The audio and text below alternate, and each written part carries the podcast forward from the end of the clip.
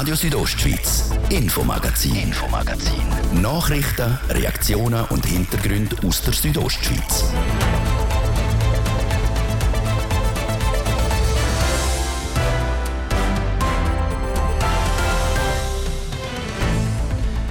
Der Bund der hat diesen Nachmittag in Bern informiert. Bis jetzt sind 22.000 Geflüchtete aus der Ukraine in der Schweiz, die den sogenannten Schutzstatus S sind.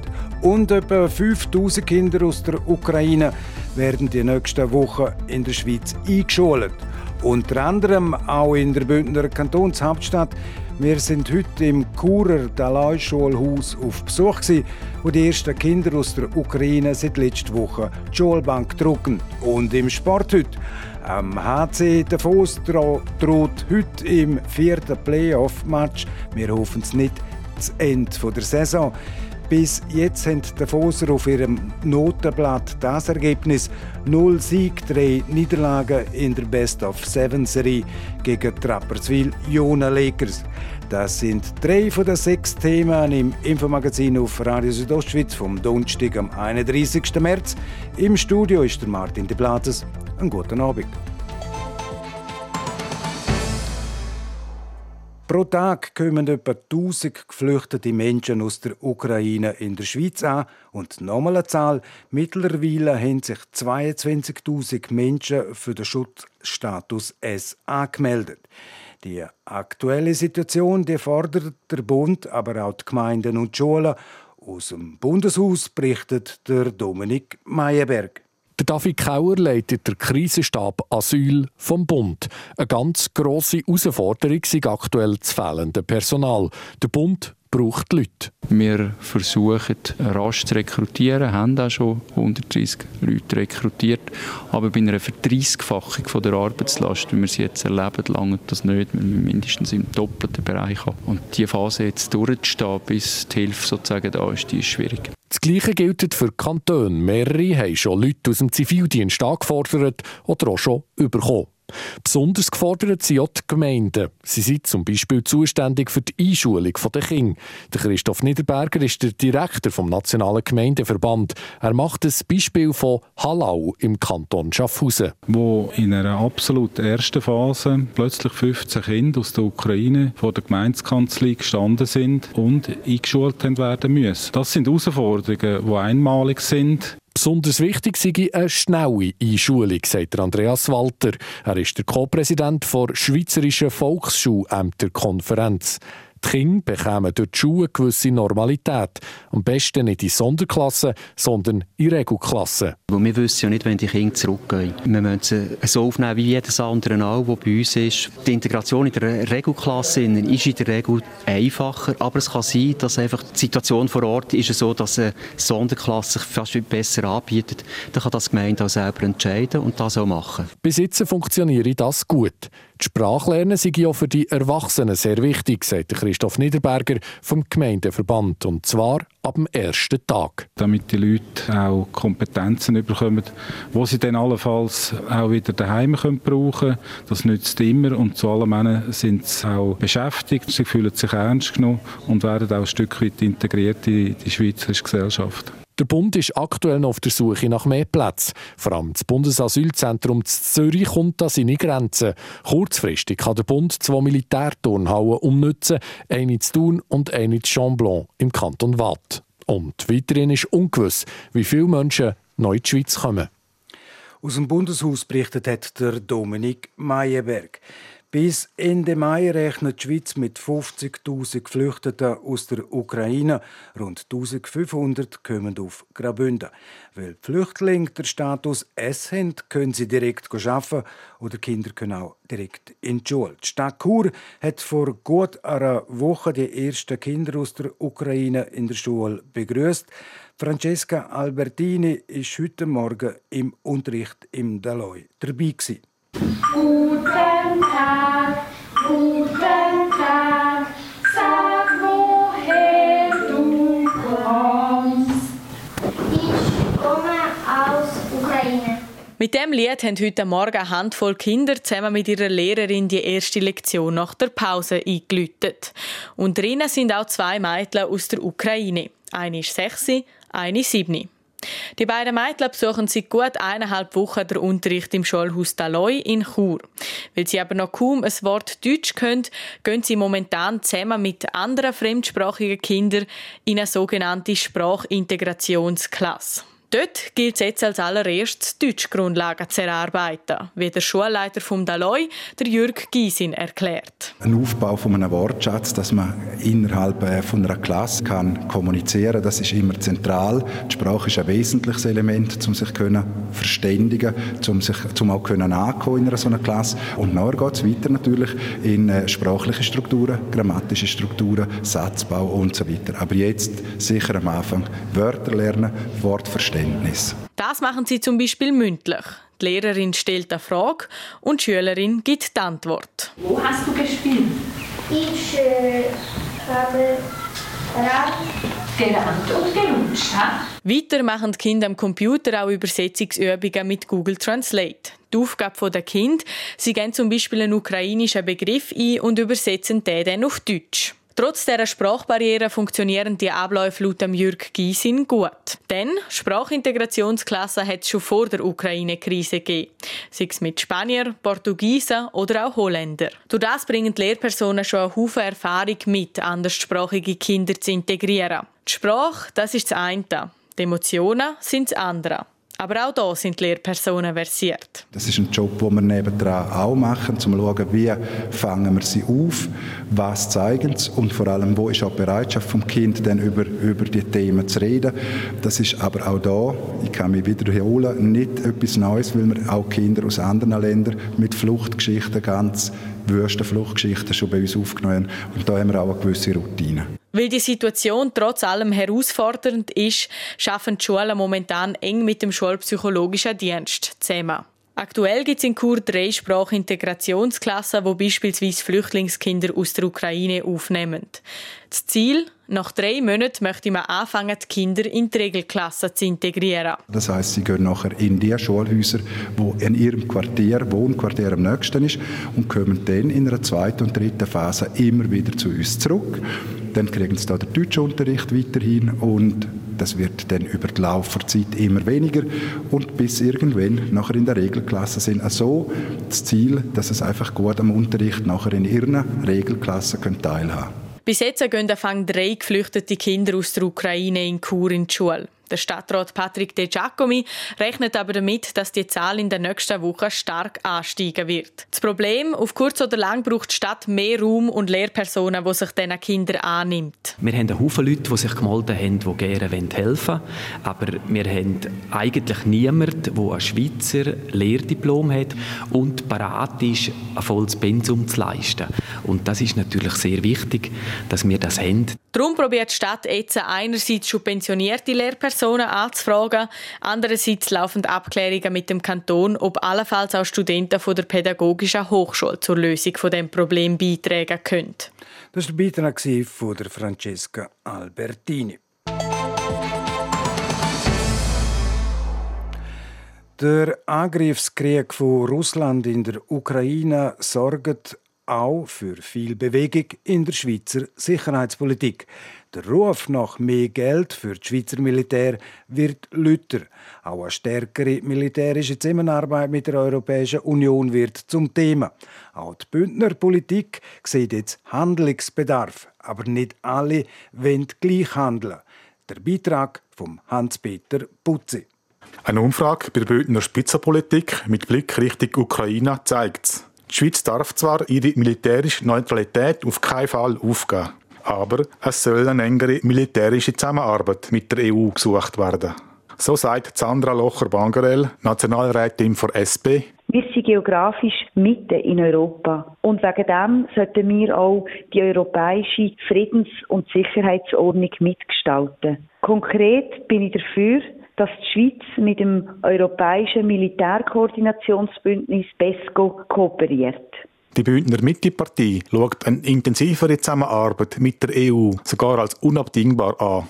Der Mitte-Grossrat Martin Bettinaglio. Eine starke militärische Zusammenarbeit mit der EU ist absolut notwendig und zwingend. Wir sind auch in dem Punkt, ob wir wollen oder nicht, von unseren Nachbarn abhängig. Auch die FDP-Nationalrätin Anna Giacometti weist darauf hin, dass die Schweiz keine Insel sei. Es brauche eine militärische Vernetzung in Europa. Ein grosses Aber kommt dazu von der SVP. Nationalrätin Magdalena Martullo will auf keinen Fall, dass Schweizer Soldaten in fremden Ländern Krieg führen. Aber gleichzeitig ist die SVP überzeugt, die Schweizer Armee könne unser Land auf Tour gar nicht allein verteidigen. Der SVP-Grossrat Walter Grass dazu. Mit dem heutigen Personalbestand und Ausrüstung könnte die Schweizer Armee einen Konflikt, wie er zurzeit in der Ukraine stattfindet, noch über ein paar Wochen durchhalten. Sogar die SP sieht Verbesserungspotenzial bei der Armee. Der Grossrat Lukas Horr ortet das bei Cybersicherheit und bei Abwehr von Raketen und Kampfjets. Im nationalen Parlament ist gehören, die Armee brauche 7 statt wie bis jetzt 5,5 Milliarden Franken pro Jahr. Der Martin Bettenaglio von Mitte will aber nichts überstürzen. Es muss aufgepasst werden, dass wir aufgrund von der aktuellen Situation nicht unkoordiniert Massnahmen ergreifen oder Ausgaben auslösen. Es braucht eine saubere Analyse von der Bedrohungslage. Ihm widerspricht der FDP-Ständerat Martin Schmid. Er sagt, jetzt müsse gehandelt werden. Diese Aufstockung vom Armeebudget sei wirklich nötig. In eine ganz andere Richtung geht die SP. Es brauche nicht mehr, sondern klügere Investitionen ins Militär. Das sagt der Nationalrat Jon Pult. Ähnlich formuliert der Martin Bettinalio vor Mitte. In Zukunft müssen wir vermehrt in Laptops anstatt in Panzer investieren. Am tiefsten ist der Graben zwischen den Bürgerlichen und den Linken beim Kauf vom Kampfjet F-35. Der Kauf hat das Stimmvolk schon bewilligt. Aber die SP hat nachher eine Initiative dagegen lanciert. Die ist aber noch nicht eingereicht. Jetzt verlangt die SP, den F-35-Jet noch nicht zu kaufen. Zuerst muss die Abstimmung über ihre Initiative erfolgen. Diese Forderung betitelt Bürgerliche wie der Mitte-Nationalrat Martin Candinas als Zwängerei. Die Jets müssen die jetzt gekauft werden. Und der Walter Grass von SVP sagt, es liegt der Parlamentsentscheid vor und der Kaufvertrag für die F-35 hat nur bis März 2023 seine Gültigkeit. Zudem hat das Volk dem Kauf zugestimmt. Das Gutachten bestätigt, dass somit die Initiative keine aufschiebende Wirkung hat. Nicht der Meinung ist die SP-Frau Sandra Locher-Bangerell. Kampfflugzeuge sind für die Schweiz im Verteidigungsfall eher ungeeignet. Das zeigt der Angriffskrieg. Dort spielen Raketen sehr eine grosse Rolle. Und das ist eine der Hauptargumentationen, dass es eben eine stärkere bodengestützte Luftabwehr braucht. Aber außerhalb der SP stützt nur der GLP-Grossrat Jürg Kappeler diese Sicht. Nur er glaubt nicht, dass die Bevölkerung dieser Initiative überhaupt zustimmen würde. Das war der Beitrag von Hans-Peter Putzi.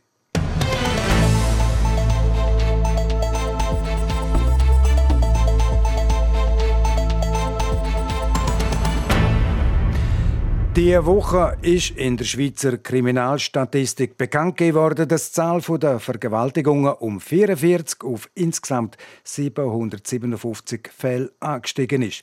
Das ist der höchste Wert in den letzten zehn Jahren. Die Manuela Meule hat mit der Sabine Altermatt, sie ist die Leiterin der Koordinationsstelle Häusliche Gewalt im Kanton Graubünden, über das Thema geredet und von ihr wissen, wie die Zahlen denn in Graubünden aussehen. Das ist ein bisschen ein anderes Bild im Kanton Graubünden. Dort sind eigentlich die Zahlen kontinuierlich zurückgegangen. Von 2019 bis 2021 von 14 auf 8 Straftaten. Ob das wirklich ein Abwärtstrend ist, ein allgemeiner, also wir, wir hoffen das natürlich, wobei das ist immer sehr schwierig zu interpretieren. In Graubünden ist es in dem Fall eben zurückgegangen. Hat es wirklich weniger Fälle gegeben oder sehen Sie da einen anderen Grund? Was man kann sagen, auch der Rückgang bei der Vergewaltigung im privaten Umfeld hat stattgefunden. Wobei man muss sagen, dass eben gerade im, im häuslichen Umfeld die Dunkelziffer relativ hoch ist. Also das heißt, Straftaten ähm, werden nicht immer gemeldet und äh, werden somit natürlich auch nicht erfasst. Kann man schätzen, wie hoch die Dunkelziffer ist? Das ist wahnsinnig schwierig mit, mit der Dunkelfeldanalyse. Also wir haben eigentlich wissen auch nicht, wie sich Corona auf die Zahlen ausgewirkt hat. Was, was im Moment so fehlt in der Schweiz sind Befragungen, ähm, wo man dann regelmäßig durchführen und wo man dann nachher auch kann vergleichen Was hindert denn die Opfer von Sexualverbrechen daran, um die Verbrechen auch zu melden? Vor allem halt im Bereich äh, häusliche Gewalt und, und Sexualverbrechen ist halt so, ähm, dass man sich im Partner trotz allem äh, verbunden fühlt, ihn trotz allem noch gern hat und darum halt ähm, ja sehr oft auch von einer Anzeige abgesehen wird. Körperliche oder sexuelle Gewalt findet ja oft eben in Partnerschaften statt. Zeigt sich dann auch ein ähnliches Bild bei der Zahl der erfassten Straftaten im Rahmen von häuslicher Gewalt? Bei der häuslichen Gewalt hat es eine Abnahme gegeben von 254 auf 217 äh, Straftaten. Was man muss sagen, bei diesen Zahlen sind wir jetzt eigentlich mehr oder weniger mit diesen 217 erfassten Straftaten wieder auf dem Niveau vom Jahr 2018. Es hat also wie eine Erhöhung gegeben 2020, wo jetzt wieder, wieder retour gegangen ist. Und ob jetzt da ein Zusammenhang mit Corona ist, kann man nicht sagen. Es hat ja Befürchtungen gegeben, dass so mit dem Lockdown und der Corona-Krise, wenn man voneinander hockt, mehr häusliche Gewalt kommt. Können Sie das beurteilen? Wir haben jetzt eigentlich gar nichts gemerkt, also weder ähm, Frauenhaus noch bei der KESP noch, noch bei anderen involvierten Stellen, dass es eine Zunahme gegeben hätte. Manuela Meuli hat berichtet.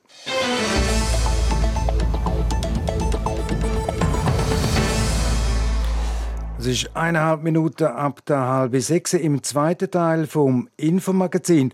Der Frauenverein von Schiers sammelt ausrangierte Velo für einen guten Zweck und im Sporthochspanning heute Abend im vierten Playoff-Match der Fuß gegen Rappi. Jetzt zuerst Kurznachrichten, Wetter und Verkehr. News Update. Das ist Radio Südostschweiz am halb sechs. Jetzt das News Update mit Fabio Theus. In der Stadt Chur etwa besuchen mittlerweile drei aus der Ukraine geflüchtete Kinder den Schulunterricht. Diese Zahl dürfte in den nächsten Wochen steigen, heißt es auf Anfrage bei der zuständigen Stadtbehörde. Besonders die Suche nach zusätzlichen Lehrkräften stelle eine Herausforderung dar. Die Stadt versuche vermehrt auch pensionierte Lehrpersonen anzufragen, heißt es. Frankreich hat für die von russischen Truppen belagerte Stadt Mariupol einen längeren Waffenstillstand gefordert. Die von Russland zugesagte Feuerpause reiche für eine Evakuierung nicht aus, heißt es aus Paris. Die ukrainische Regierung schickte derweil Busse nach Mariupol, um mehr als 100.000 Menschen in Sicherheit zu bringen. Die Tradition der Alpsaison soll immaterielles Weltkulturerbe werden. Die Schweiz hat bei der UNESCO eine entsprechende Bewerbung eingereicht. Die Alpsaison sei seit dem Mittelalter belegt, schreibt das Bundesamt für Kultur. Seither habe sich die Alpsaison weiterentwickelt und angepasst. Der Streit um die Bezahlung russischer Gaslieferungen in Rubel verschärft sich. Russlands Präsident Putin hat nach eigenen Angaben ein Dekret unterzeichnet, das ausländische Käufer zwingt, ein Konto bei der russischen Gazprom-Bank zu eröffnen, um weiter Gas kaufen zu können. Andernfalls würden die Lieferungen eingestellt, so Putin. Wetter. Präsentiert von Tanzschule Home of Dance. Die Tanzschule in Kur für alle Partens. Von Disco Fox über Salsa bis zu Hochzeitstanz und Bachata. www.homeofdance.ch es wird wieder nass in der Nacht auf morgen und auch der Freitag wird begleitet von Regen in den tieferen Lagen und Schnee in der Höhe. Die Temperaturen die sind morgen dann auch bedeutend tiefer. Es gibt noch maximal 5 Grad im Churer Rheintal, 2 in der Surselva und 0 Grad im Oberengadin. Verkehr präsentiert von Autowalzer AG, Ihrer BMW-Partner im Rheintal. Autowalzer.ch neu auch mit BMW Motorräder in St. Gallen. Ihr braucht Geduld in der Stadt Chur. Ihr habt stockenden Verkehr auf den üblichen Strassen. Ihr braucht überall bis zu 10 Minuten länger, sonst aber kommen ihr gut voran. Verkehr. Und jetzt geht es weiter mit dem Infomagazin. Ich gebe zurück zu Martin De Platzes. Radio Südostschweiz, Infomagazin, Infomagazin. Nachrichten, Reaktionen und Hintergründe aus der Südostschweiz.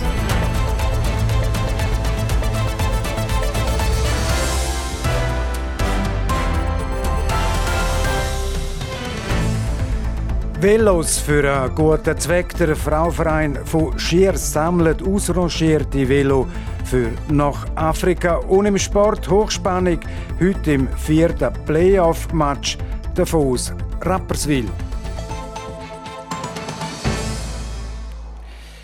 Jetzt ist die Zeit, um die alten Velos aus dem Keller zu holen und ein Velotürli durch das Prättigau auf Schiers machen.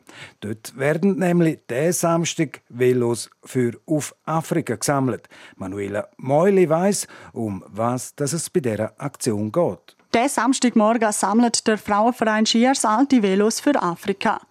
Dort kriegen die alten Drahtesel ein zweites Leben und bringen Kinder in die Schule oder Erwachsene zum Schaffen. Es ist die erste Velosammelaktion Schiers. Stand ist das Ganze auf Initiative von Präsidentin vom Frauenverein Schiers, der Diana Peter. Auf das bin ich eigentlich gekommen, weil ich selber ein Velo vor einem Jahr weggeben und denke, das ist aber gleich noch gut. Für gerade auf die Sammlung ist es mir gerade ein bisschen schade. Und habe dann ein bisschen gegoogelt und bin auf das Velo Afrika gekommen. Und ich finde das Velo Afrika so super, weil es sehr gute Sachen berücksichtigt. Es ist wirklich nicht einfach eine Entsorgung auf Afrika mit dem Velo, sondern sie werden dort wirklich gebraucht. Velo Afrika ist eine schweizweite Organisation, die seit fast 30 Jahren Velos in der Schweiz sammelt, fliegt und in verschiedene afrikanische Länder transportiert. Von Schiers aus kommen die Velos aber nicht direkt auf Afrika. Die Velos kommen alle auf Bern und in Bern gibt es eine Exportwerkstatt und dort werden die Velos aufbereitet und sie sammeln also wirklich alle Velos, auch die, die nicht mehr funktionieren und die, die es nicht mehr können, zu laufen bringen, die tun es auseinandernehmen und Ersatzteile brauchen. Und dann werden das mit grossen Schiffcontainern werden die auf Afrika gebracht. Weil Afrika sorgt auch dafür, dass die Velos zu Afrika gepflegt werden könnten. Vor Ort gibt es die Center und dort haben es verschiedene Berufs Lehren können sie dort machen, in Velomechanik, aber auch in der Administration. Und so können die Leute vor Ort auch sich selber ein kleines Einkommen aufbauen und von dem dann sogar auch leben. Bevor es aber so weit ist, muss der Frauenverein Schiers die Velos zuerst einmal sammeln. Seien das alte Drahtesel, die ausgeschlachtet werden, Renner, Mountainbikes oder Stadtvelos. Laut der Diana Peter können alle vorbeigebracht werden. Nur Veloanhänger und Trottinette nehmen sie keine entgegen. Offen ist nur noch, wie viele Velos der Weg auf Schiers finden. Wir lassen uns sehr überraschen. Wir haben keine Ahnung. Jemand hat mir einmal gesagt, vielleicht 30 Velo. Und dann hat mir aber jemand von Langquart mal gesagt, sie haben so eine Sammlung auch gemacht und haben 150 Velo gekriegt. Wir sind sehr gespannt. wir lassen uns total überraschen. Wir haben genug Platz. Die Gemeinde stellt uns sehr grosszügig einen Container zur Verfügung, wo wir alles dürfen einlagern Und wir sind bereit und warten darauf. Am Samstagmorgen zwischen 9 und 12 Uhr können die Velos dann in Schiers beim Werkhof abgegeben werden. Und wer diesen Samstag nicht vorbeigehen kann, kann laut Diana Peters sein Velo auch an einer der 400 schweizweiten Sammelstellen oder am Bahnhof abgeben. In Graubünden gibt es auch verschiedene Sammelstellen. Auf der Webseite wellafrika.ch kann die Sammelstelle gefunden werden, wo für einen am nächsten ist.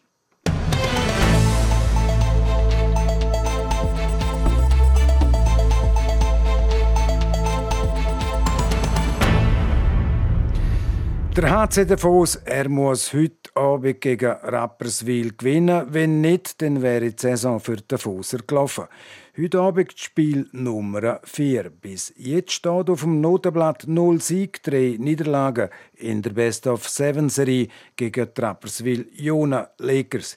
Ich habe mich kurz bevor er auf den Weg gegangen ist nach Davos mit dem Jan Zürcher unterhalten, dem Sportchef der Südostschweiz. Das Playoff-Spiel Nummer 4 heute Abend in der Viertelfinalserie Davos gegen Rapperswil. Jan Zürcher, es ist einer der wichtigsten Matches dieser Saison. Ja, absolut. Das ist wirklich ein extrem äh, wichtiger, essentieller Match für den HCD. Du hast es gerade gesagt, ähm, Playoff-Viertelfinalserie, man steht mit dem Rücken zur Wand, man ist 0 zu 3 hinein gegen die Rappers Vidiona Lakers. Äh, ein bisschen überraschend, dass es gerade so eindeutig ist bis jetzt, zumindest auf dem Papier. Äh, und ja, der HCD davon ist eigentlich klar, heute Abend äh, dürfen sie nicht verlieren, äh, weil sonst geht es in die Ferien, in die verfrühten Ferien, äh, in einer Saison jetzt, ja, wo man eigentlich mit der Rappers Vidiona Lakers eigentlich immer auf Augenhöhe gespielt hat in der Qualifikation. Du hast gesagt, dann wäre die Saison für den HCD heute Abend vorbei. Sollten sie dann auch verlieren, was wir nicht hoffen. Wie geht die Mannschaft mit einer solchen Situation um? Ja, es ist äh, sicher auch eine mentale Geschichte. Ich meine, der HCD ist immer bekannt dafür, gewesen, dass man eben die, die wichtigen Spiele, dass man dort sehr gut abliefert. Das haben sie auch in dieser Saison schon gezeigt. Beim letzten Spiel von der Qualifikation, wo es noch um die direkte Playoff-Qualifikation gegangen ist, ähm, haben sie ja Fribourg-Gottero, ähm, wo Zweitrangierter war in der, in der Quali, äh, geschlagen gehabt. Also das ist sicher das wichtigste Spiel, das man gewonnen hat. Und heute Abend ist klar, ja, es, es gilt, die eigenen Fehler zu minimieren. Es gilt, zum ein bisschen der anzerrte Godi, äh, Sandro Estemann, sofern denn er spielt, ähm, zu schützen. Und es gilt einfach vor allem defensiv zu stabilisieren, weil, weil vorne haben sie zwar momentan nicht viel Output, aber sie kreieren eigentlich sehr viele Chancen, sehr viele Schüsse. An dem müssen sie sicher weitermachen und dann einfach halt schauen, dass, dass die Scheiben irgendwie reingehen. Also die Effizienz steigern, das ist sicher einer der Schlüssel heute Abend. Jetzt gerade in Graubünden, wenn es um Kulinarik geht, die reden da jetzt von der Kapunz, da hat jede Mutter sie ihres bestes Rezept, sagen Söhne und Töchter. Was denn ist das Rezept heute Abend für den HC Davos, dass der HCD als Sieger vom Eis kann. Ja, ich glaube, heute Abend ist ein nicht Feinschmecker-Menü. Heute äh, ist es wirklich die rohe Gewalt, was es vielleicht braucht. Nein, es ist einfach wirklich so, dass äh, der HC Davos eigentlich äh, sehr viele ähm, Schüsse kann abgeben auf das gegnerische Goal. Es gibt da in der Statistik einen sogenannten Corsi-Wert. Das soll so ein bisschen den Spielanteil äh, zeigen im Prozent. Und der HCD hat aktuell in dieser Playoff-Viertelfinalserie einen Corsi-Wert von 55,9 Prozent. Das ist ein sehr ein, ein guter Wert im Vergleich zur Rapperswil, wo bei 44 Prozent steht. Und trotzdem gewinnt Rapperswil jeweils die Partie. Äh, da gibt es verschiedene Gründe. Eben zum einen sicher auch ein bisschen Pech. Äh, der HCD hat, glaube ich, schon sechs Tore Umrahmungen äh, geschossen. Ähm, und dann eben vielleicht der ein oder andere Fehler beim Godi. Und schlussendlich ist jetzt klar, dass auch ähm, die Offensivabteilung beim HCD, die muss aufwachen. Man hat bis jetzt äh, erst vier Goal können erzielen. Das ist sicher zu wenig auf drei Spiele gesehen. Und da denke ich eben auch äh, die Ausländer oder ein Dennis Rasmussen immer noch null Punkte, ein Matej Stranski, der Top-Torschütze der Quali, äh, auch noch nicht getroffen. Also dort äh, muss definitiv etwas gehen heute Abend, wenn man wieder zurück will in die Serie kommen. Danke vielmals, Jan Zürcher. Danke. Der Jan Zürcher, er wird für Radio Südostschweiz das so wichtige Spiel aus dem E-Stadion in Davos kommentieren ab dem 7. in der Sendung Redline im Radio von hier. Sport. Ja, und da schauen wir noch kurz auf die weiteren Playoff-Viertelfinalspiele von heute Abend, Fabio Theus. Da heisst eine Partie zum Beispiel Lugano gegen Zug und da führt der Qualifikationssieger Zug mit 3 zu 0. Ein weiterer Sieg und Zuger stehen im Halbfinale. Heißt, wenn Lugano verliert, ist die Saison für den Siner fertig. Dann treffen Lausanne und Freiburg aufeinander. Da steht es 2 zu 1 für die Freiburger und ausgleichen ist die Serie zwischen der ZSC 1 und am EHC Biel. Da steht es 2 zu 2 unentschieden. Das Jahr hat für die Schweizer Fußballnationalmannschaft mit einer Niederlage gegen England und mit einem Unentschieden gegen Kosovo eher enttäuschend angefangen. Es kann also fast nur noch besser kommen, hoffentlich auch morgen Abend bei der Gruppenauslosung für die, e WM-Endrunde. Da sind im Voraus die bisher qualifizierten Mannschaften anhand von ihren Plätzen in der FIFA-Weltrangliste in vier Töpfe geteilt worden. Die Schweiz befindet sich in Top 2. Dort sind zum Beispiel auch Deutschland, Holland, Dänemark und die USA.